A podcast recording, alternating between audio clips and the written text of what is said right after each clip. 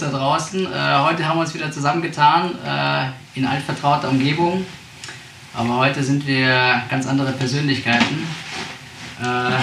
Ich bin heute der Baurin. Ich bin der Landwirtsvertreter.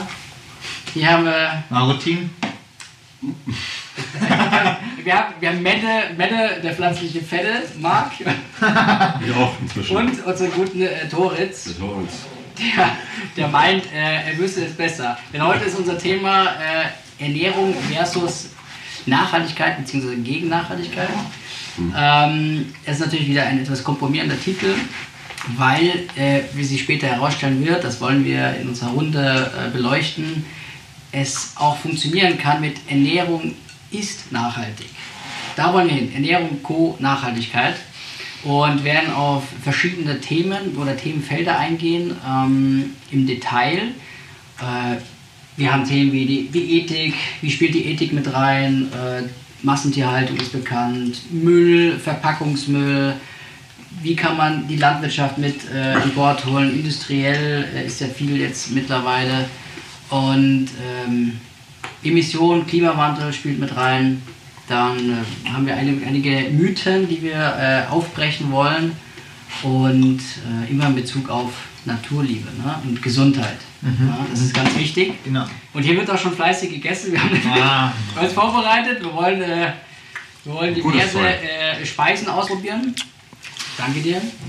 Keine Chips, sondern Nüsse. Nüsse, genau. Naturprodukte. Die Frage ist, ja, wo kommen die Nüsse her? Das wäre das nächste Thema. Ja, er hat sich da auch schon bereit gelegt, so Weißbrot und irgendwie Robots. Ja, naja. Vom Weißbrot komme ich noch nicht weg. Wir werden keine Marken nennen, aber es sieht auf jeden Fall lappriger aus.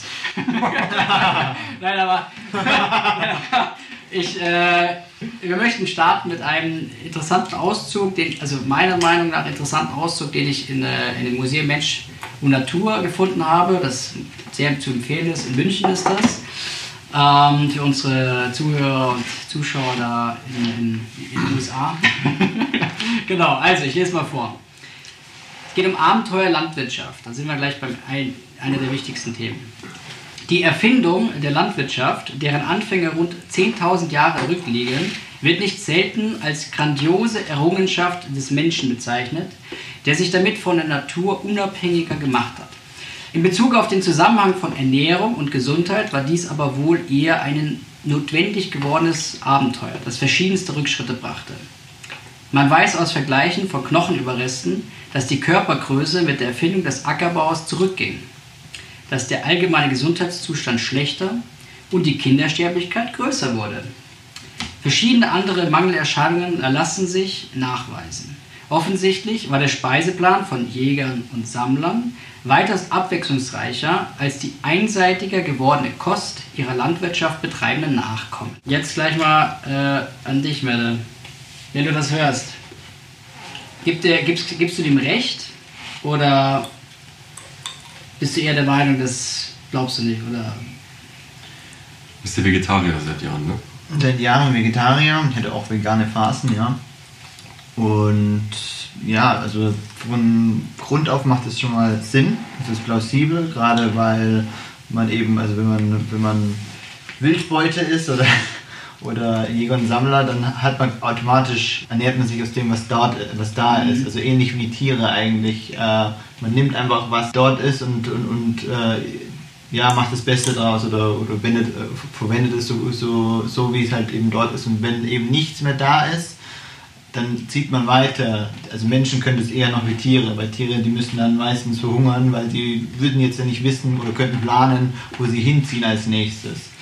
Aber tatsächlich in der Hinsicht ist es definitiv sehr nachhaltig, sowohl als auch sehr gesund, weil man ein wahnsinniges Spektrum an verschiedenen Nahrungsquellen. Jetzt ist aber die Frage, nun, wir befinden uns in einer Zeit, da gibt es nun mal keine Wildbeute oder zumindest nicht mehr in dem industriellen Bereich und in den Schwellenländern gibt es nicht mehr wirklich diese Wildbeuter-Romantik, wie ich es jetzt mal ein bisschen verklären möchte. Es ist natürlich schon was Besonderes, aber der industrielle Geist, der koloniale Geist hat es vertrieben. Ja, die Globalisierung hat das quasi so weit ausgemerzt, dass es kaum mehr diesen alten Status gibt, der Wildbeuterei.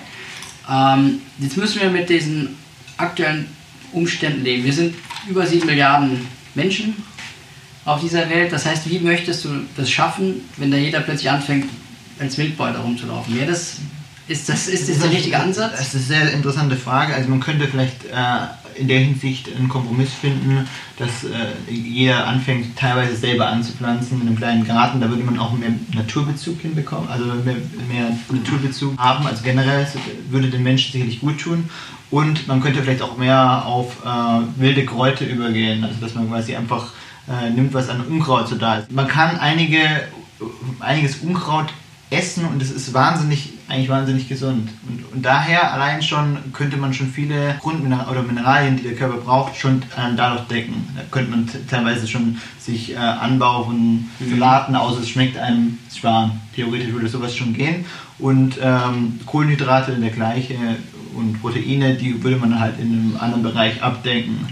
Also da gibt es ja viele Möglichkeiten, man kann selber Bohnen anbauen. Das ist interessant, ja. Ja, aber genau, also einen Teil könnte man durchaus einfach aus dem Wald beziehen. Mhm. Einfach die Wildkräuter oder also das Unkraut, was da ist. Also eigentlich sehr wertvoll. Ich habe von Ihnen ja gelernt, Giersch, Löwenzahn, Brennnessel, das ist schon mal eine gute Basis. Wunderbare Basis für einen Cocktail. Also gesund. Fuchsbandwurm teilweise befallen. Ja, so, jetzt kommt ja schon die kritische Meinung von Herrn Toritz. Jetzt will ich nämlich direkt ihn fragen. Ja. Wenn ihr das so sagt, von Wildkräutern und Unkraut und wie auch immer im Wald das beziehen, würdest du dich überhaupt darauf einlassen? Ich meine, heutzutage ist man ja so bequem eingestellt, hat diesen Luxus, dass man im Grunde in den Supermarkt geht, holt sich das Notwendige. Ich kann auch erwarten, dass ich sowas da auch schon vorpräpariere, dass ich nicht persönlich irgendwie in den Wald spazieren muss und mir das anschaffen muss, damit es gesund ist. Mit den vermeintlichen Gefahren, die dann auch noch lauern, ne? Also die Wölfe. Krankheiten. Wobei man wahrscheinlich nicht sagen kann, ja gut, auf dem Feld ist jetzt auch nicht so, dass es abgesperrt ist vor irgendwelchen Wildtieren. Also im Feld, die Wölfe. Also wenn das mich mal so... Zweifel bist du verwechselt mit den Tieren, ist selber abgeschossen vom Jäger. Also wir reden hier von einem Park, reden wir von einem Stadtpark, würde ich sagen, und nicht unbedingt von einem Waldgebiet, das Ausmaße von Yosemite Park oder was weiß ich, oder den Taiga, der russischen Taiga ausmacht. So weit verläuft man sich da nicht. Ja, aber gerade so im Stadtpark oder so, das ist ja vielleicht irgendwie von Abgasen befallen, oder? Vielleicht ist solche. Oder durch Hundekot verunreinigt. Okay, das ist jetzt wieder okay, aber Abgase sind durchaus ein Problem bei kleineren Parks. Ja, Hundekot ist okay. Hundekot ist Dünger. Und Urin auch. Ist auch Dünger. Ja. Natur pur. Also das ist interessant, wir sind ja schon bei der Landwirtschaft, da würde ich euch gleich mal reinwerfen. Also die eine Sache ist natürlich, was wird bei der Landwirtschaft gebraucht? Ne? Also viel Wasser wird gebraucht und Dünger. Oder Gülle, die man auch verwenden kann. So, was sind da für Probleme, die auftreten? Wir haben eine Übersättigung des Bodens an Nitraten oder irgendwelchen Stickstoffoxiden, die entweder in den Boden gehen und über den Boden ins Grundwasser oder die gehen in die Atmosphäre und wirken als Treibhausgas, viel stärker auch als CO2. Wir haben grundsätzlich einen Grundwasserverbrauch, der Bedarf, der woanders dann fehlt und nicht gedeckt werden kann. Wir haben größtenteils die Landwirtschaft darauf aufgebaut, dass wir nicht nur Produkte produzieren, die uns ernähren, sondern eigentlich Tiere ernähren. 3/4 des Farmings oder der Agrarwirtschaft wird im Grunde für Tierfutter produziert und nicht wirklich für die Ernährung von Menschen. Damit diese Tiere schnellstmöglich gemästet werden können und auch schnellstmöglich für uns in den Warenumlauf zu kommen, damit wieder. Also das ist ein Problem, würdest du, und trotzdem essen so viele Menschen Fleisch. Liegt es daran, weil sie es einfach nicht, weil sie es ignorieren? Vielleicht wollen die Leute einfach, die wollen nicht auf diesen Luxus, der früher mal wirklich Luxus gewesen ist. Heutzutage kann man jeden Tag seinen Fleischkonsum bestens decken. Ist es eher so eine Ignoranz oder ist es vielleicht einfach fehlendes Wissen? Also ich glaube, es ist eine Mischung aus beiden und kommt halt auch dazu, dass es einfach schwer ist, sich von gewissen Gewohnheiten zu trennen, sage ich mal. Oder von dieser Fleischeslust, die ja teilweise auch wirklich vorhanden ist noch. Ne? Also ich habe selber neulich am Freitag, vorgestern, habe mich sportlich betätigt, war viel unterwegs und hatte dann einfach richtig Lust auf Fleisch am Abend. Und dann habe ich es mir auch mal wieder gegönnt. Ja, gerade das Fleisch, also generell, also dass man Discounter kauft, das ist ja schon, also das ist schon eher eine Gewohnheit und also ähnlich wie Süßigkeiten könnte man vielleicht dass man einfach gerne hat und eine Gewohnheit, die man sich angewöhnen kann oder eben wieder abgewöhnen kann. Denke ich auch, ja. Genau. Und, also, und die Leute sehen es nicht ein, warum, wenn sie sagen, es gehört zu ihrem Leben dazu. Ich habe auch mit Leuten jetzt gesprochen, allesamt auch immer mal wieder Fleisch essen, aber alle sehen ein, dass der Konsum von vor 10 Jahren vielleicht nicht mehr unbedingt, also heute nicht mehr so weitergehen kann, weil, glaube ich, das auch bei jedem schon angekommen ist, was es für Langzeitkonsequenzen vor allem für den Planeten hat. Insgesamt ist es einfach wahnwitzig, ne? Dadurch, dass dieser Wachstumsmarkt, in dem halt da auch vor allem die Lebensmittelindustrie mit drin steckt, was das dann für den Planeten, für die Tiere vor allem auch und auch für die Menschen, für gesundheitliche Folgen. Indem man das Bewusstsein stärkt bei jedem, auch mal darüber diskutiert und so weiter und dann auch vielleicht auch ein paar Fakten nennt. 60er übrigens entstanden. Genau, 60er. Also das ist noch nicht so ein altes Phänomen. Man hat einfach endlich mal gesagt, man kann die ganze Bevölkerung ohne irgendwelche Probleme kostengünstig versorgen mit allen möglichen Sachen. Das war ein riesen... Mit Fleisch vor allem. Ja, generell mit allem. Das war ein riesen Erfolg damals, ja. Was das für Konsequenzen hat, kam aber nicht sofort danach, sondern davor war es ja auch noch einigermaßen natürlich, aber nach und nach über die Jahrzehnte. Jetzt hat man plötzlich mehr und mehr Daten und kann jetzt sagen, hey Leute, was haben wir gemacht? Guckt es euch an. Jeder muss selber entscheiden. Also es soll jetzt auch keine Belehrung sein. Jeder muss selber entscheiden, was ist passiert, was tut uns gut, was tut uns nicht gut. Und dann muss jeder selber entscheiden, ob er da so weitermacht oder ob er mehr und mehr aussteigt. Und wichtig ist meiner Ansicht nach auch nach und nach auszusteigen. Immer 1, 2 Gewohnheiten nehmen und immer die ablegen und dann macht es auch irgendwann Spaß. Und immer mehr von diesen doch destruktiven Gewohnheiten einfach ablegen und dann hat man irgendwann, kommt man genau zu dem Punkt, wo man sein möchte. Ja. Ja. Aber allgemein, der erste Schritt ist, glaube ich, einfach erstmal ein bisschen bewusster zu konsumieren. Schaffen, bewusster konsumieren. Genau, dann kann man schon mal anfangen, man muss es wissen. Und dann kannst du auch sagen, okay, jetzt habe ich 70% gut konsumiert, jetzt kann ich mir auch mal wieder was leisten. Einfach nur so für den Lustfaktor. Ja? Also obwohl das natürlich nicht die Regel sein sollte. Ich muss sagen, er hat jetzt sein Zeug schon vertilgt, komplett. Das Weißbrot. Ich esse unheimlich Käse. Gern. Und es ist auch schwer, wirklich 100% nur Gutes zu essen, gerade wenn man so viel isst wie ich. Könntest du dir vorstellen, wenn man dir sagt, dass wenn du deine Ernährung umstellst auf rein pflanzlich, vielleicht sogar auch komplett tierisch, auf tierische Produkte verzichtest, wie Milchprodukte, dass du einfach dann grundsätzlich belastbarer bist, gesünder, ausdauernder, bessere kognitive Fähigkeiten auch. Insgesamt? Würdest du das akzeptieren, wenn man dir das sagt? Und würdest du das dann auch umsetzen? Oder würdest du eher sagen, vielleicht schaffe ich so Schritt für Schritt oder irgendwie so kleine Sünden müssen einfach sein und so weiter? Das ist aber genau das Thema. Also das kann ich jetzt schon das ist ja schon... Aus Erfahrung kann ich da sprechen, wenn ich jahrelang vegetarisch bin, dann macht ein Fleisch einfach irgendwann nicht mehr an. Also es interessiert mich gar nicht, wenn es riecht vielleicht ab und zu mal noch nett, wobei jetzt auch da vorbeigelaufen sind, haben den Zwiebelrostbraten. Ich hab das auch so gehört. Das war einfach auch eigentlich so nach Fett.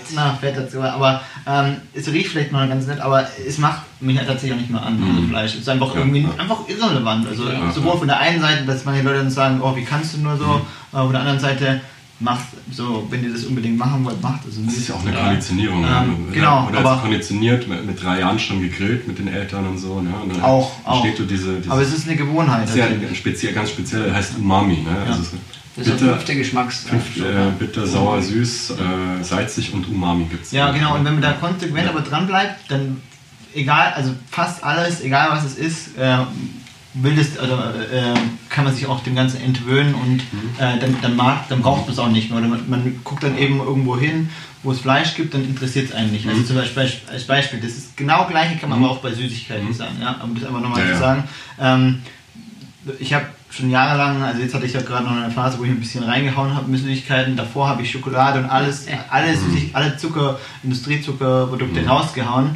Und das hat mich dann auch nicht mehr interessiert. Es ist tatsächlich so, dass es mich überhaupt nicht mehr tangiert hat, wenn jemand gegessen hat. Jetzt habe ich mal ein paar Mal gemacht und dieses paar Mal hat irgendwie schon die Gewohnheit zerschossen und dann kommt dann wieder dieses Willen. Also die Konsequenz macht dann irgendwann auch so, dass man da voller Freude durch den Tag gehen kann und das interessiert einen gar nicht mehr, wenn man es gar nicht mehr isst. Also es ist schon die Konstanz, die macht es tatsächlich aus. Genau, guter Punkt. Die Kontinuität ist wichtig. Bezüglich der Landwirtschaft, in den 60ern ist so diese Massentierhaltung ist entstanden, in den in der industriellen Produktion und industriellen Industriezeitalter ist es dann entstanden mit der, das ist quasi eine zweite agrarwirtschaftliche Revolution gewesen. Was hat das für Nachteile mit sich gezogen, ja, die viele vielleicht kennen, vielleicht aber auch noch nicht und vielleicht noch nicht in dem Umfang? Pestizide, oder? Haben wir ein paar Sachen, rausgenommen, ne? Genau, also man muss sich überlegen, da werden extrem viel Fläche wird gebraucht. Mhm. Ne? Das heißt, wir haben ein paar Sachen aufgeschrieben. 15% der weltweiten CO2-Emissionen gehen durch agrarwirtschaftliche Waldrodungen drauf. Ne? Also das sind dann, es geht dann zurück, geht ein bisschen nach Indonesien, in die Palmölindustrie, da hat die Katrin Hartmann was ganz Interessantes recherchiert. Oder aber auch natürlich ein bekanntes Beispiel in Brasilien. Also nur durch das Abbrennen vom Wald, genau. Und Flächen und dementsprechend dann... Der Bäume bestehen also 50% aus Kohlenstoff, das heißt, das wird freigesetzt, ne? mit Sauerstoff, also CO2. Und diese 50% entsprechen quasi allen Emissionen durch LKWs und PKWs zusammen. Wahnsinn. Dann muss man auch noch weiter sagen, dass die Landwirtschaft genau 1/3 des Trinkwassers, des weltweiten Trinkwassers benötigt. Das muss man sich mal vorstellen, 1/3. Wahnsinn. 100 Millionen Tonnen Getreide gehen für Tierfutter drauf. Dennoch hungern weiter Millionen Menschen und haben keinen Zugang zu Trinkwasser. Also die werden ja eigentlich quasi wie eine Predigt täglich, ja nicht nur jährlich, postuliert und überall verkündet. Mhm. Vor allem diese Art von Landwirtschaft dann auch noch, dass man das nicht mehr nachhaltiger hat, sondern dass die Tiere eher sogar noch drinnen sind und eben dann dieses dieses vorgefertigte Futter schon kriegen und eben nicht draußen auf der Weide sind, macht eigentlich schon das Problem. Und dass man dann quasi das Essen, was dort verwendet wird, was dort auf den Feldern angebaut wird, damit könnte man schon viel mehr Leute dadurch schon mit Nahrungsmittel versorgen. Ja gut, aber es wird ja für uns, für die westliche Welt produziert. Ja, aber die Sache ist die, dass es tatsächlich diese Art von Produktion von Fleisch tatsächlich auch wissenschaftlich nachgewiesen ist, dass die nicht gesund ist für den Menschen, auf Dauer nicht. Mhm. Also diese Art von Anbau sowieso. Und wir haben auch Studien zu Fleisch. Jetzt auch noch dazu sagen, also da wird ja dem gesamten Planeten auch seine Lebensgrundlage beraubt. Ne? Also wichtige Wälder, die eigentlich für die Produktion von Sauerstoff zuständig sind, Biotope, einfach gerodet. Alles, Lebensräume von Tieren. Tagtäglich. Und ist ja wahrscheinlich 50 Jahre unbrauchbar, oder? Der Boden, den kannst du ja erstmal nicht mehr neu anpflanzen. Ja, oder wie läuft es da? Ja, vor allem Boden ist ja zum Beispiel im Regenwald nicht wirklich sehr tief, weil er ständig umgesetzt wird. Das heißt, der Boden ist nicht tief, aber wenn man diesen ganzen Wald killt, dann hat man eigentlich nur so einen geringen Bodendicke und dann will man dann darauf irgendwelche anderen Nutzpflanzen aufbauen. Da braucht man natürlich extrem viel künstlichen Einfluss, damit das gelingen kann. Und das ist natürlich der nächste Punkt, du hast es gerade schon angesprochen, Pestizide natürlich, das ist ein ganz kritischer Punkt. Das reicht von über Fungizide, Insektizide, Herbizide und so weiter, die ganze Palette. Und die sind ja erwiesenermaßen schädlich, nicht nur dass sie auch ins Grundwasser gehen können oder dass sie in Nahrungsmittel reingehen, sondern tatsächlich auch für die ganzen umliegenden Insekten, wie die Bienen, unsere geliebte Biene, die darunter leidet. Und das hat dazu geführt, dass wir über 70% Rückgang der Insektenarten haben. Das muss man sich mal vorstellen. Also ich merke das hier schon. Ich meine, wir sind jetzt hier in München, aber ich merke das schon. Und früher hat man sich darüber geplagt, über die, verdammt nochmal, die ganzen Mücken. Ich hab bis jetzt erst 2 Mücken gesehen, glaube ich. So. Das ist nicht mal gelogen. Und dadurch sterben jedes Jahr von 150 Vogelarten stirbt eine Vogelart. Weil durch das Insektensterben geht natürlich auf die Nahrungsmittel der Vögel weg. Das ist alles verbunden. Das ist der Begriff der Ökologie, ne? Dass alles verbunden ist. Ein Globus, ein Planet, alles ist verbunden. Wir greifen halt massiv einseitig über die Jahrhunderte. Ich habe den Kontrast auch krass gesehen, wo ich letztes Jahr mal in Costa Rica gewohnt habe und auf Farmen gearbeitet habe. Es ist unfassbar, wie viele Tiere da, also wie viele Insekten dort auch überall leben und rumfliegen. Das kann man sich gar nicht vorstellen. Und so in einer gewissen Weise, da ist es halt noch relativ natürlich, so in einer gewissen Weise kann man sich auch vorstellen, was da sich geändert hat, wo ich dann hier wieder zurückkomme. Also da ist fast echt so wenig noch an Insekten. Also der Unterschied ist einfach so dermaßen krass, also der Kontrast ist so krass und das ist schon auch, hat auch schon was damit zu tun, dass einfach die Natur auch weiter hinausgedrängt wird oder komplett verschwindet. Jetzt will ich aber nochmal den Landwirt hier vertreten und das ist ganz wichtig an dieser Stelle, weil ich war ja jetzt erst vor kurzem beim Hopfen anleiten in der Holledau. und habe mich da mit dem Landwirt etwas unterhalten.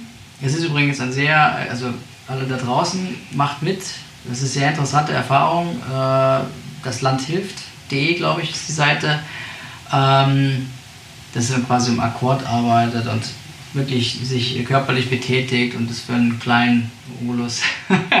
Jedenfalls habe ich mich mit dem unterhalten und da ging es auch um das Thema Pestizide. Mhm. Weil ich wollte wissen, was ich meine, das ist jetzt der Hauptwind angeleitet und dann, das war jetzt im April, Mai und der wächst jetzt irgendwie bis Juni und dann ist die Ernte Ende August. Mhm. Der wächst jetzt erstmal hier 6 Meter hoch. Mhm. Und der ist dann ab dem Zeitpunkt ist er im Grunde immer anfällig für irgendwelche Schädlinge. Also es können Pilze sein, Mehltau, das können Insekten sein, wie die rote Spinne, so eine Art Milbenart oder Blattlaus. Und im Grunde ist es so, er geht in die Vorleistung, wird in dem Fall 80.000 € allein für alles, was man, also Saatgut und was für die Bearbeiter, die da helfen und so weiter. Geht dann in Vorleistung. Und dann muss er eventuell noch damit rechnen, dass irgendwie Zusatzkosten aufkommen, dann für die Ernte und so weiter. Und dann ist er ungefähr, sagen wir mal, einen Monat vor der Ernte. Ja? Das hat er mir mal so erzählt, einen Monat vor der Ernte. Und dann sieht er eine rote Spinne. Also er sieht Befall von einem Stock von ein paar roten Spinnen. Und dann kann es sein, wenn es ein heißer Sommer wird, dass die sich unfassbar rasant verbreiten.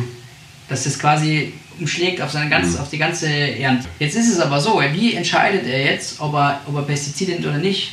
Weil das Problem ist, wenn er die anfragt, na, dann muss er 3 bis 4 Wochen warten, dass er die bekommt. Also 3 bis 4 Wochen. Ja, das heißt, er muss, und dann, wenn er es denn jetzt nicht entscheidet, ja, oder vorher nicht entscheidet, dann heißt es eigentlich, er hat dann nicht die Mittel, um zu spritzen. Dann ist es zu spät und dann haben die sich so verbreitet, dann geht quasi ein Jahreseinkommen. Ich habe auch in meinem Verwandtenkreis habe ich einen Landwirt und das ist die Sache, wenn man diese Insektizide oder Pestizide nicht haben möchte, dann muss es eine Alternative geben, um diese Masse bereitzustellen. Na? Und da können wir jetzt, dann wäre das jetzt das nächste Thema, was es so für Sachen gibt. Gibt es da ernstzunehmende Alternativen? Also, da könnten wir jetzt sehr tief reingehen, da könnten wir allein dadurch schon eine ganze Reihe von Podcasts wieder machen, über Permakultur und ökologischen Anbau und also ökologisch nachhaltigen Anbau, Bioanbau, das sind schon ähnliche Konzepte, aber auch teilweise ganz unterschiedliche Konzepte, der konventionelle Anbau und ich habe ja auch in Costa Rica gerade habe ich mir extra dafür auch mal eine Auszeit genommen, mehrere Monate auf verschiedenen Farmen gearbeitet, die gerade solche Sachen wie Permakultur und Bioanbau fördern, weil es mich einfach gezielt interessiert hat. Dafür habe ich das gemacht und habe mir einfach die verschiedenen Arten angeschaut. Permakultur ist ein Mischanbau. Also Mischkultur, also ich habe gelesen, bio-vegane Landwirtschaft ist quasi so Mischkultur und Permakultur. Und da habe ich das mit diesem Milpa verglichen. Vielleicht kannst du mich da korrigieren, weil ich habe das nachgelesen, das hat die Mayas haben das damals eingesetzt. Also das heißt Milpa. Das war damals so eine Art Mischpermakultur mit Bohne, Kürbis und Mais muss das gewesen sein. Ja, es gibt viele verschiedene Sachen, die du damit anbauen kannst, ja. Also, genau, die haben sich gegenseitig begünstigt. Also, genau, also irgendwie der Kürbis zum Beispiel mit den großen Boden war, mit den großen Blättern hat den Boden geschützt vor Erosion und Regen, starke Erosion. Die Bohne hat als Ranke gewirkt für den Mais. Oder umgekehrt und der andere Stoff hat dann quasi Nährstoffe geliefert. Das ist so eine Koexistenz. Ja. Ne? Das haben sie ja damals schon gewusst. Ich meine, Mayas ist jetzt schon ein paar Jahrhunderte her. Genau. In Costa Rica habe ich es halt vor allem dort gesehen, da haben sie auch eine Mischung aus allem Möglichen dann gemacht. Das war Bio, mal Permakultur und alles Mögliche. Das sind die auch nicht so, so eng gewesen. Es kam auch darauf an, was man dort angebaut haben. Die haben auch Yucca und so ähnlich wie Yucca, ja. Also sowas angebaut. Das gibt es hier nicht, weil das wächst hier nicht. Ja, genau. Es wächst hier nicht, aber schmeckt auch ein bisschen ähnlich. Also Kartoffel ist dort schon wieder schwieriger. Trotzdem, also Permakultur ist, also es kommt auch an, da gibt es auch verschiedene Sorten. Da könnten wir jetzt natürlich wieder in die Technik reingehen und alles, also mich hat einfach die Praxis interessiert. Das machen. Rausgehen und machen. Ich schaff was. Rausgehen und machen einfach, ja. Aber so. Kein übertriebener Aktionismus haben wir gelernt. Wir machen nicht erstmal so irgendwo hinwerfen, sondern schon planmäßig gehen. Genau. Ja. Die Sache ist halt die, dass also man kann verschiedene Kulturen, da gibt es auch Listen, was man am besten mit was vermischen kann, damit die sich gegenseitig unterstützen, die Kulturen, und sich sogar vor Schädlingen schützen. Und eine von den Pflanzen tut dann oft immer Schädlinge eindämmen und dann kommen die... Macht das eine Pflanze?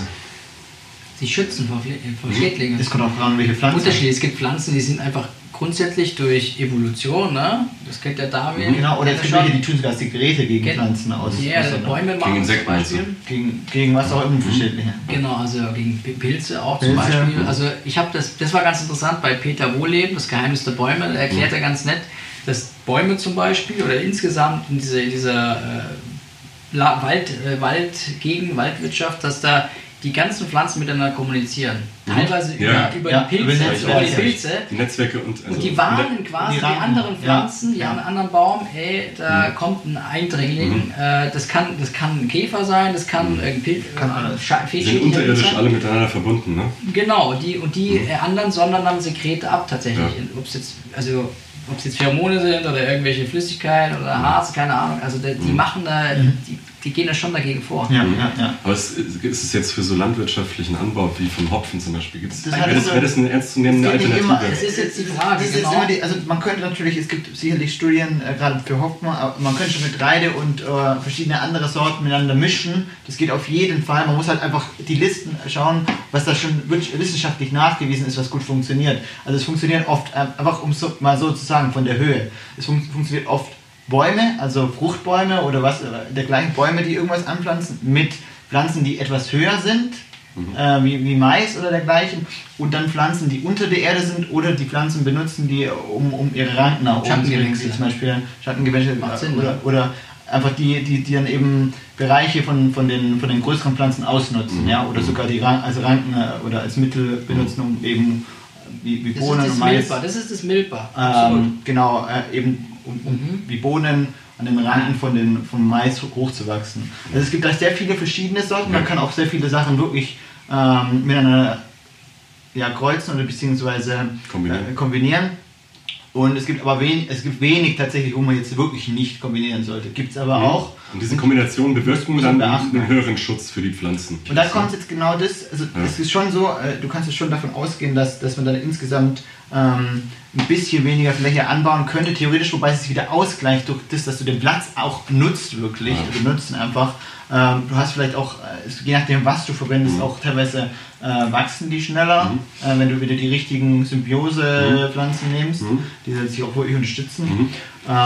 Und es gibt dann eben schon Vorreiter, die dann wirklich große Konzepte da geforscht haben. Ja, das ist ein riesen Forschungsgebiet. Okay. Das entwickelt sich auch gerade jetzt. Und da kann man schon sagen, man kommt an die Effizienz ungefähr hin. Das große Problem ist da, dass man andere Maschinen bräuchte. Man könnte nicht die Maschinen nehmen, die man jetzt hätte. Man könnte natürlich sagen, oh ja, dann sind sie überhaupt nicht effizient, aber dann müssten wir halt einfach wieder andere Maschinen machen. Das sind mal erst die Maschinen für die konventionelle Landwirtschaft gemacht, dann müssten wir halt einfach mal wieder andere Maschinen machen, weil natürlich wird es am Ende die Ernte etwas mehr Zeit brauchen jetzt, aber auch da kann man irgendwann Maschinen machen, die dann wirklich am Ende mehr Nachhaltigkeit haben und weniger Ernteausfälle und mehr Ernte hineinbringen. Nee, mit Maschinen meine ich sowas wie, wir haben jetzt zum Beispiel Mähdrescher, das könntest du natürlich dann nicht so einfach anwenden, ja, das meine ich damit, dann hättest du einfach irgendwann andere Maschinen, ja, da haben wir einfach nicht, da rechnen die Leute mit, ja, es ist uneffizienter, dann macht man halt einfach, da würden da halt einfach Innovationen in die Richtung gehen, weil es ist definitiv so, dass man, wenn man da weiter forschen würde, das schon so effizient oder sogar noch effizienter machen würde, als die konventionelle Landwirtschaft es momentan macht. Vor allem, weil man sich auch dann auf Dauer nicht die Böden kaputt macht. Und das ist der entscheidende Unterschied. Ja, also, spannend. Ja. Also in der TU wird ja auch geforscht. Ich habe in einem Magazin, habe ich das schon nachgelesen, und da geht es vor allem darum, dass man mit Satellitenaufnahmen, mit Vermessungsmethoden und natürlich auch Drohnen, die da wirklich einen praktischen Zweck erfüllen, dass man die Felder vermisst und das dann gegenüberstellt mit der Ernte, mit der Ausbeute, mit der Qualität und daran dann feststellt, für die nachkommenden Ernten und Aussäungen, dass man feststellt, wie ist denn eigentlich, wie viel Dünger brauche ich denn wirklich? Oder wie viel Gülle habe ich schon? Wie viel brauche ich dann von beiden? Brauche ich ja nicht beides. Dass man da wirtschaftlicher bzw. effektiver, effizienter haushält. Also da wird schon was gemacht, da benutzen die tatsächlich eine App und die wollen sie den ganzen Landwirten zur Verfügung stellen, damit, weil die immer so über den Daumen gepeilt so einen Standardwert nehmen für alle Flächen, Ackerflächen, aber die sind natürlich nicht alle gleich. Die sind an sich schon divers. Ja, ne? Genau, das ist der eine Punkt. Ja. Absolut richtig. Jetzt ist der zweite Punkt, weil du ja gefragt hast, wie kann man das optimieren und verbessern.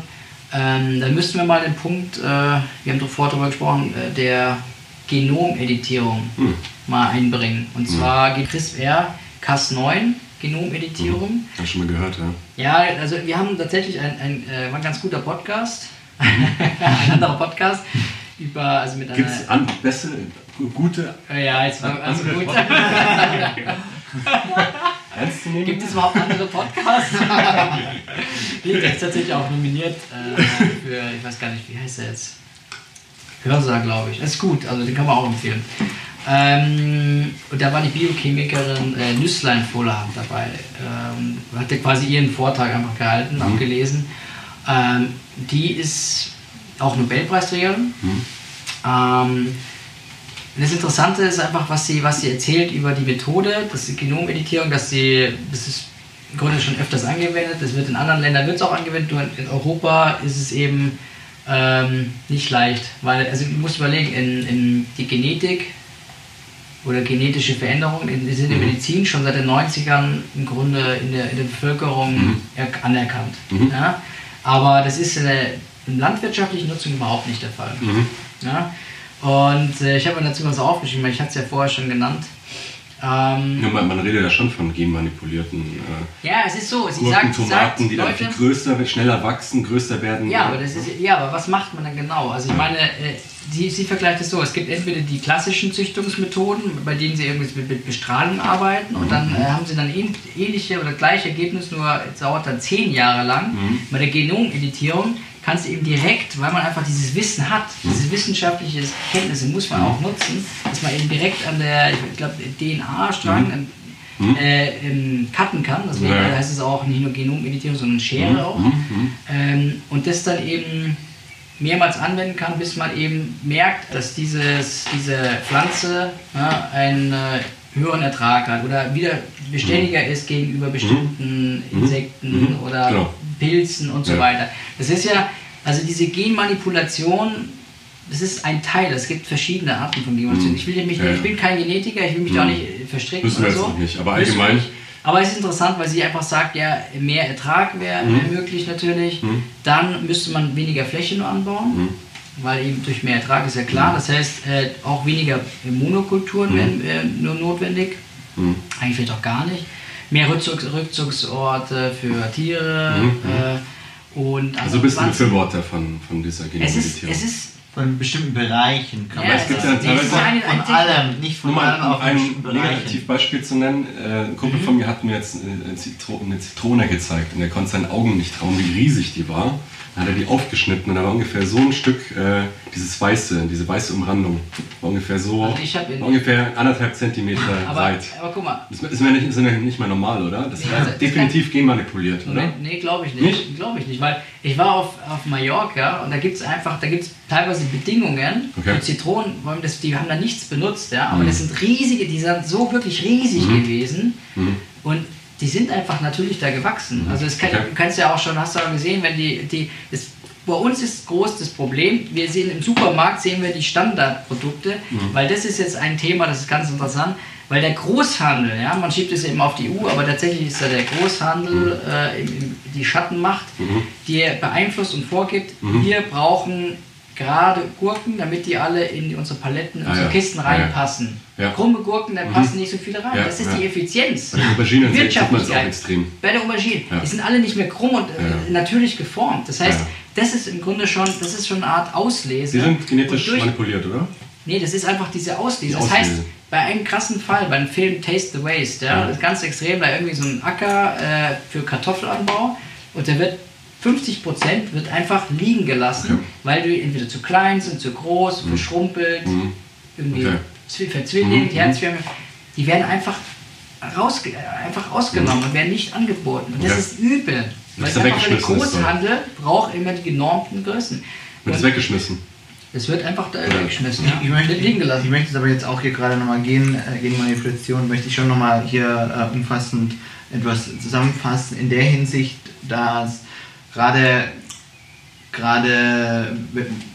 die natürliche Veränderung einer Pflanze, die tritt ja auch ständig immer ein. Also das heißt, die Pflanze selber ändert sich ja auch schon über Jahre. Da gibt es Verfahren, wie man das beschleunigen kann und so. Also das sollte man schon unterscheiden zwischen, also wie wird genmanipuliert, ja, auf eine natürliche Weise oder generell, was passiert da und was wird genmanipuliert, ja? Und was für Einwirkungen hat man. Also man sollte da auch schon forschen, was für Folgen hat es, was man da macht. Und dann sollte man auch so kritische Manipulationen, wie zum Beispiel, dass die dann spritzmittelresistent werden, da sollte man auch aufpassen, weil theoretisch, ich meine, schön, dann überleben die Pflanzen, dann hat es aber wahnsinnig viele Spritzmittel drinnen, dann haben wir wahnsinnig viele Pflanzen, aber uns hilft es auch nicht, wenn wir das essen. Das ist extrem ungesund, oder? Das geht ja schon wieder in die falsche Richtung. Nein, das geht schon wieder in die falsche Richtung. Spritzmittelresistent, sie spricht nämlich dabei, dass man es so macht, dass sie eben weniger Spritzmittel brauchen. Ja, genau. Dass man eben, weil sie ja eben nicht, da brauchst du kein Spritzmittel, wenn sie ja gegen den natürlichen Feind so besser wirken. Man sollte in die... Es gibt aber auch die anderen Extreme, da geht es dann schon wieder Richtung Monsanto, aber das ist auch nicht so... Monsanto, jetzt haben wir da kenne ich auch ein Beispiel. Bösen, ganz bösen, genau. Dieser Mais, der in Südamerika vertrieben, also wo das Maisgut, also Saatgut von dem Mais vertrieben wird und dann das andere Saatgut eliminiert, sodass die Bauern da gar keine andere Möglichkeit haben. Das haben wir auch. Das ist dann irgendwann Monsanto, Saatgut teuer zu kaufen und ihre eigenen über Jahrhunderte lang produzierten Saatgut wird dann überall verstreut. Kartellmäßig oder generell wirtschaftlich geht es voll in die falsche Richtung. Aber darum geht es auch nicht. Es geht einfach nur darum, dass man, wenn man in der Genforschung weiterkommt, dass man die Pflanzen so verbessert, dass sie generell weniger oder keine Spritzmittel mehr brauchen, vielleicht schneller wachsen, auf eine natürliche Weise und nicht, dass sie spritzmittelresistent werden und dass man dann quasi... zwar immer noch spritzen muss oder kann, aber die alles andere eingeht. Das bringt den Menschen auch nichts. Das geht in die falsche Richtung, weil uns Menschen das dann auch schadet. Aber man sollte letztendlich einfach mehr forschen, was für Einwirkungen hat es oder Auswirkungen hat es auf den Mensch, ganzheitlich betrachtet. Ja?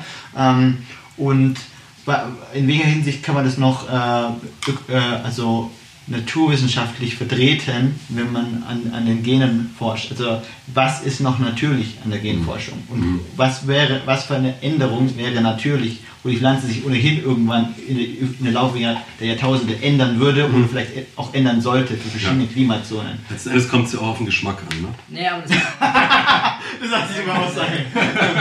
Aber das Problem ist, du musst natürlich auch eine gewisse Masse ernähren, ne? Und das ist, da streiten sich die Geister, weil wie willst du so eine Masse mit rein biologischem Anbau ernähren? Das ist nämlich die Krux, das ist die große Frage. Und dann sagt sie eben, dass man sich eben nicht abhängig machen soll von den großen Spielern oder den großen Firmen, sondern dass man eben schon das selber in die Hand nehmen kann und diese Genomeditierung schon nutzen sollte.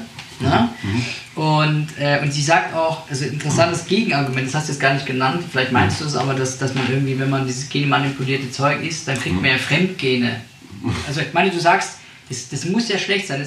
Alle sagen immer, das ist eklig, aber was ist jetzt genau der Hintergrund? Also ist da jetzt irgendein Gen drin, was mich jetzt umbringt? Oder?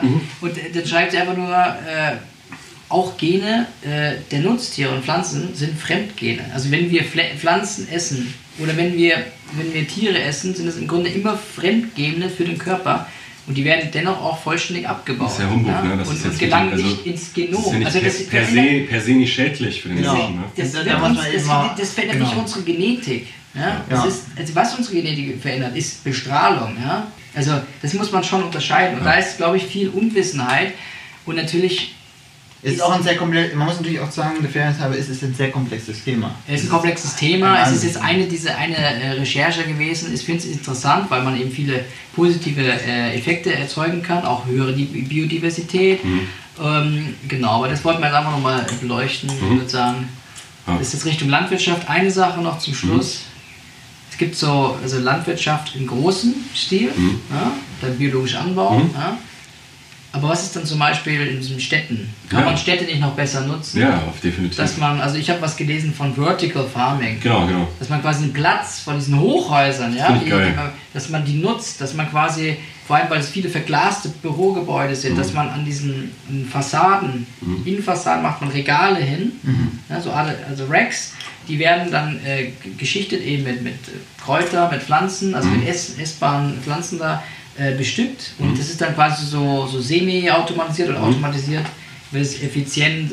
bewässert, dann wird die Abwärme von der Kühlung wird wieder, wird wieder genutzt, Rekuperation, und Also das ist auch eine interessante Variante. Ich meine, es ist jetzt eher für einen kleinen Bereich, aber man muss es mal hochrechnen, weil wenn du das auf, die machen ja teilweise auf Dächern sogar. In der Doku haben sie gezeigt, da hat eine Frau auf dem Dach das angelegt, einen Gemüsegarten. Sie hat natürlich selber gesagt, ja, also auf dem Dach, hier scheint die Sonne viel runter, ich muss viel gießen, aber ich will trotzdem Zeichen setzen. Und das heißt, dieses Vertical Farming ist anscheinend eine interessante Variante, um zumindest, das wird jetzt nicht die Weltbevölkerung ernähren, aber es ist ein Schritt, wie man zum Beispiel in der Stadt noch die Fläche nutzen kann. Du kriegst Atmosphäre, du hast bessere Luft. Du kannst dir schon von einem beträchtlichen Prozentzahl aus. Also wir werden wieder Wildkräuter hier. Ah, endlich mal wieder. Definitiv.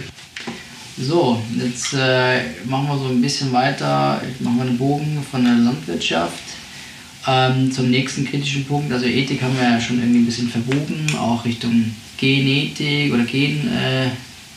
Editierung, gehen wir jetzt auf Müll ein, würde ich sagen. Auch ein sehr kritisches Thema, um das auf Nachhaltigkeit und Ernährung zu beziehen.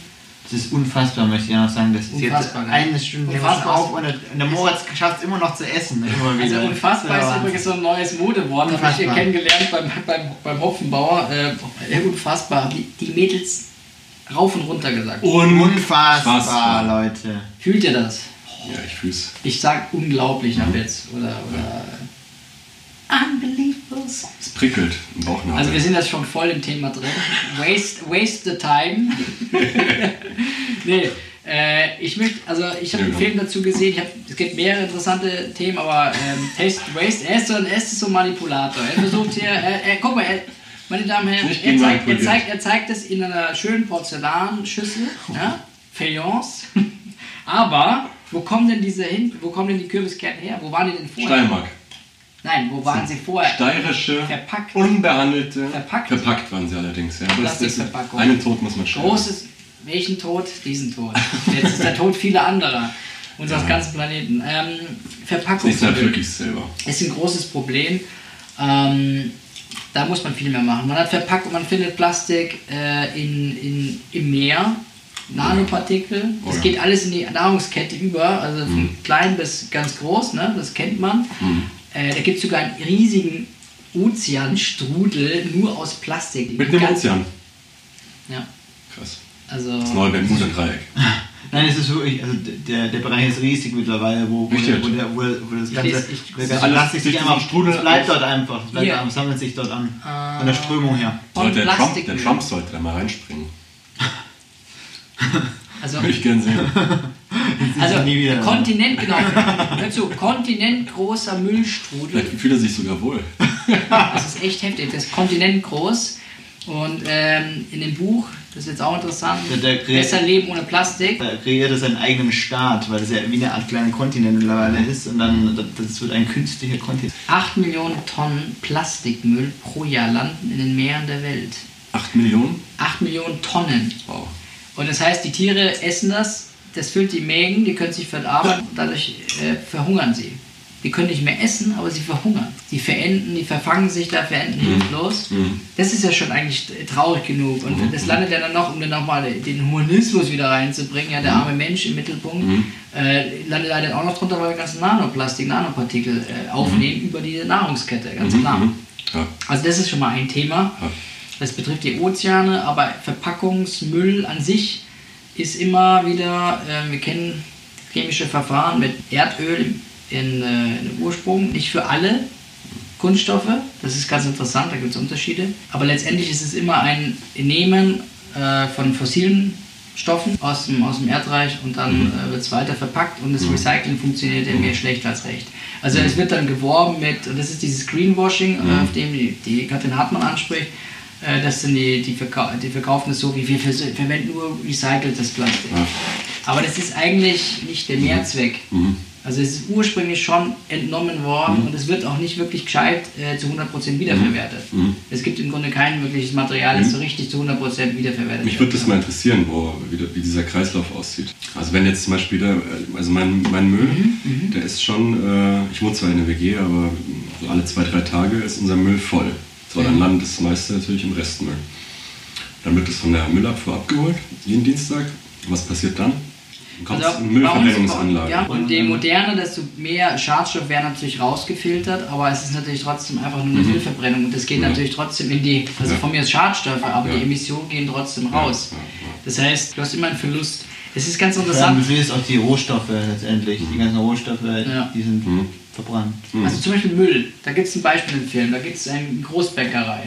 Und da sagt der Besitzer, der den von seinem Vater übernommen hat, sagt, ja, damals mein Vater, der hatte, die haben die älteren Brote vom Vortag, haben die einfach wieder verkauft. Das war kein Problem. Oder die Pferde verfüttert. Naja, aber jetzt ist der Mensch so in diesem Luxus angewöhnt oder verwöhnt, dass er von vornherein verlangt, ich möchte immer frische Ware, ich möchte immer das Neueste, das beste Produkt und dann am besten noch 30 oder 60 verschiedene Brotsorten. Ne? Also große Palette, die natürlich nicht alle dann weggehen. Ja. Das heißt, was machst du? Die landen im größten Teil auf dem Müll. Was hat dieser Großbäcker dann gesagt? Das ist ganz interessant, das hat ihm dann ein Energieberater erzählt. Du kannst das auch verheizen. Der hat dann quasi, weil anscheinend Brot einen ähnlichen Brennwert hat wie Holz. Und dann hat er das verwendet, um quasi seinen ganzen Energiebedarf zu decken von der Großbäckerei. Jetzt wäre zum Beispiel sinnvoll. Ist interessant. Und dann hat er auch selber gesagt, wahrscheinlich würde man... wenn alle Großbäckereien es machen würden, würde man wahrscheinlich sich ein komplettes Atomkraftwerk sparen. Das fand ich total interessant. Also das war sehr einleuchtend. Ja, theoretisch kann man auch durch diesen Biomüll kann man auch sehr viel gewinnen, ne? Wenn die Nahrungsmittel verbrennen. Biogasanlagen also zum Beispiel. Orangenschalen oder so. Richtig. Ne? Ja. Aber wenn man Nahrungsmittel verbrennen würde, das wäre schon ein heftiger Ansatz eigentlich. Also ganz eine Tatsache nochmal hier, so ein Fakt, in der EU 90 Millionen Tonnen Lebensmittel pro Jahr im Land im Müll. Ja? Das entspricht einer Kolonne von beladenen Lastwagen einmal um den Äquator. Gibt es auch einen tollen Film, ich glaube 2004 oder 2005, We Feed the World, ein österreichischer. We Feed the World. Schon mal gesehen? Nee. Da sieht man eben auch, wie viel, also gerade bei den Bäckern tagtäglich dann übrig bleibt und dass es dann letzten Endes auf dem Müll landet. Ja. Das ganze Zeug, also extrem viel, was halt verwertet wurde, wo Arbeit reingesteckt wurde, gute Produkte, die gut geschmeckt haben und dann natürlich einen Tag später nicht mehr frisch, gerade beim Brot, kannst du dann knicken, ne? Also kann man es höchstens noch an Bedürftige an die Tafel verteilen. In Deutschland aber das wird noch viel zu wenig gemacht. Das ist interessant, weil im Film der Taste the Waste, da zeigen sie einmal so einen Großmarkt, also einmal einen großen Supermarkt in Paris, da sagen sie, dass sie die Lebensmittel teilweise 6 Tage bevor die überhaupt ablaufen, schon aus dem Sortiment rausnehmen. Weil sie sagen ja, die Kunden kaufen die nicht mehr, weil die Kunden immer drauf schauen, sie kaufen sie immer die mit dem längeren Haltbarkeitsdatum und dann nehmen sie sie raus und werfen die einfach weg. Und da habe ich auch noch nie drauf geguckt, also ich gucke jetzt da nicht, wenn ich da irgendwo einkaufe, gucke ich jetzt nicht drauf, dass die bald ablaufen. Das ist tatsächlich sehr übel. Wahnsinn. Ja. Nee, aber dass die Kunden, dass die so drauf achten, oh, das ist jetzt nur noch eine halbe Woche oder so. Ich habe auch schon mal geguckt und jetzt nehme ich bewusst das, was bald abläuft. Aber genau auf sowas habe ich geachtet. Da gibt es einige, sehr viele sogar. Es gibt auch viele Märkte, die dann einfach, wo ich das, was halt eben früher abläuft, auch nach vorne stellen. Das ist eigentlich ich nehme halt auch immer das, was vorne steht. Also ich habe da noch nie drauf geguckt, muss ich ehrlich sagen. Es ist aber jetzt nur eine Momentaufnahme, ja. Also manche andere gucken mal drauf. Ich finde es einfach, also eigentlich irgendwann einfach rausnehmen und sagt, fertig. Also interessant war auch noch im Film, da gibt es noch einen Großmarkt, ne, so ein Großmarkt, ne, wo die ganzen Supermärkte auch teilweise einkaufen, der ganz Lebensmittel weltweit vertreibt, ja. Und dann kommt dann so ein Inspekteur und muss dann für den Großhandel oder Großmarktbesitzer unterschreiben, ja, er darf diese Palette jetzt wegwerfen. Das war dann irgendwie eine riesige Palette mit, was weiß ich, 8 Tonnen Orangen, weil dann ein paar schon überreif waren. Das heißt, es waren zum Beispiel, sagen wir mal, 2 in einer Palette waren zum Beispiel verschimmelt. Der Rest war okay. Oder halt reif, aber jetzt nicht kaputt. Und die wurden alle weggeworfen. Ja? Das wurde alles weggeworfen. Es darf aber keiner weiterverwenden. Also es darf nicht verarbeitet werden zu Tierfutter. Das ist nämlich EU-Gesetz. Es darf nicht weiterverfüttert werden an Tiere wegen Hygieneverordnung. Ja. In Japan darf man das tatsächlich, da machen sie es aber auch, weil sie einfach so wenig Fläche haben, auch so wenig landwirtschaftliche Fläche, um Nahrung für die Tiere zu bekommen. Deswegen machen sie es da und sortieren es da auch aus. Und das ist in der EU nicht möglich. Und es darf aber auch nicht von Leuten an Leute weitergegeben werden. Das heißt, die haben dann irgendwie versucht, dann so eine Tafel, die hat sich dann mal angeschlossen, eine Tafel versucht, da sowohl auszusortieren, dass sie das weitergeben können, retten was, aber natürlich auch nicht alles, nur ein Teil. Und da hat dann eine Kamerunerin gearbeitet und hat dann gesehen, wie dann so Bananen aus Kamerun kamen. Hat dann gesagt, ja, die fliegen jetzt 10.000 Kilometer, um dann bei uns am Müll zu landen. Und die sind Wahnsinn. Dort noch teurer. Absolut also, Wahnsinn. Und das ist eigentlich, das ist richtig schockierend und das hat mich wütend und traurig zugleich gemacht. Ja, ja. Weil das darf man, da muss man viel mehr Bewusstsein schaffen und Nachhaltigkeit. Es gibt so viele Informationen da draußen und viele Leute wollen es nicht sehen, wollen es nicht wahrhaben, weil es einfach vielleicht zu schmerzhaft ist. Man möchte mehr Spaß im Leben, mehr Fröhlichkeit, aber es ist die Tatsache. Dazu muss man natürlich auch sagen, dass Lebensmittel, nur weil das Verpackungsdatum abgelaufen ist, meistens sogar noch eine Woche, teilweise 2, vielleicht auch 3 Wochen später noch zu verzehren ist, ohne dass man dadurch irgendwelche Probleme hat. Also das ist ganz schlimm, dieses Banane, es gibt wenn Leute, wenn ein kleiner brauner Fleck auf einer Banane ist, ist die schon schlecht für die. Ne? Ja. Diese Welt halt dadurch süßer. Aber die ist noch lange nicht mehr verzehrbar. Beim Apfel genauso. Gut, der ist dann vielleicht nicht mehr ganz so knackig und saftig, aber er schmeckt trotzdem. Das ist oft so und man merkt dann auch oft, dann sagt man, dann kommen die Stimmen, das habe ich auch schon öfters gehört, dass sie dann Bioprodukte einkaufen und dann sagen die, oh, das läuft ja innerhalb von ein paar Tagen, teilweise nach dem Mindesthaltbarkeitsdatum läuft es schon ab oder relativ schnell und dann verstehen die es nicht, es ist einfach so, das sind halt keine oder weniger Konservierungsstoffe drin und dadurch ist es halt so, dass es natürlich ist, dass es dann halt schneller schlecht wird, aber es ist eigentlich dann wieder ein Zeichen dafür, dass es dann frisch ist, frischer und auch insgesamt gesünder ist. Ja, absolut. Ja.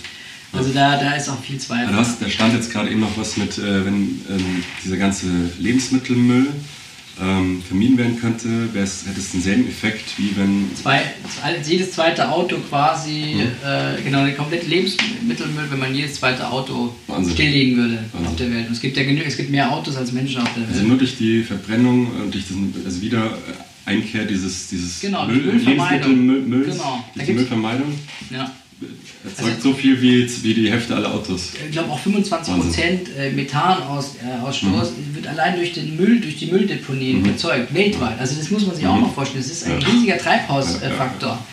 Noch das Interessante, was im Film fand ich, weil das auch so bedrückend ist, wenn ich jetzt loswerde, das ist das Thema mit Afrika.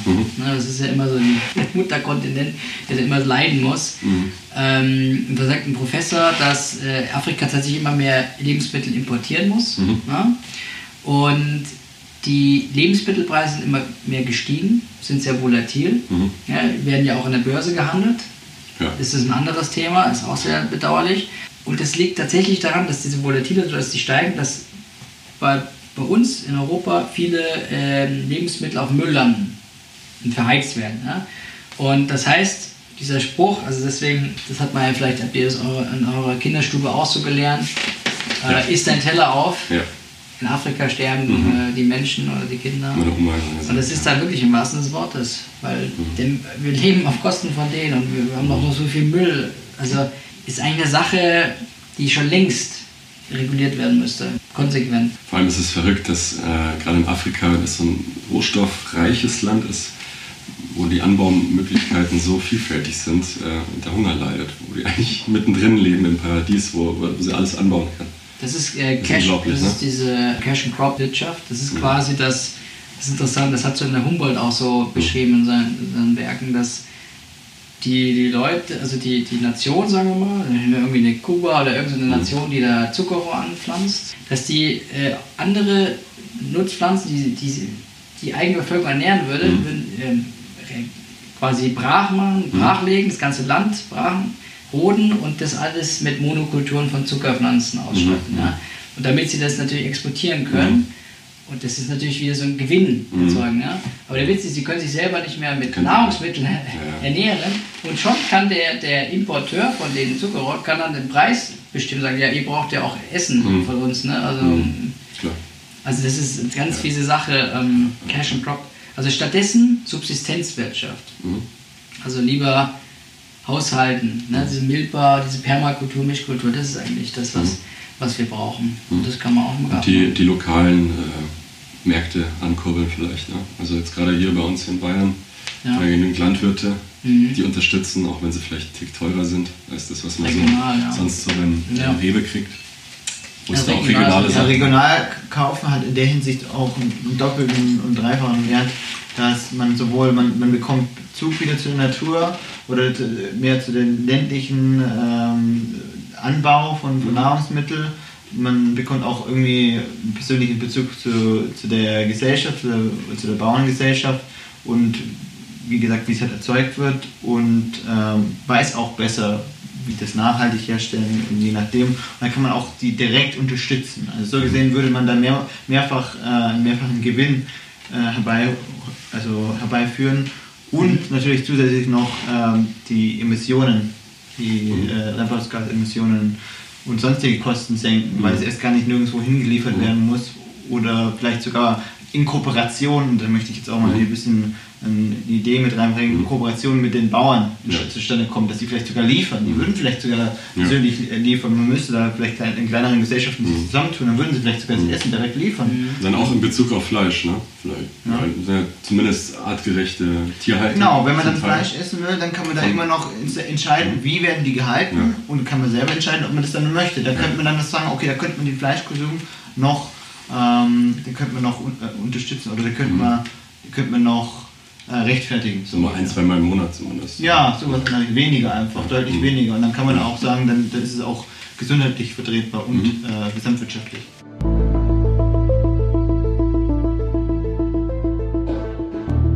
Dies war nun der erste Streich. Und hat es dir nicht gereicht, so folge auch dem zweiten Streich. Viel Spaß.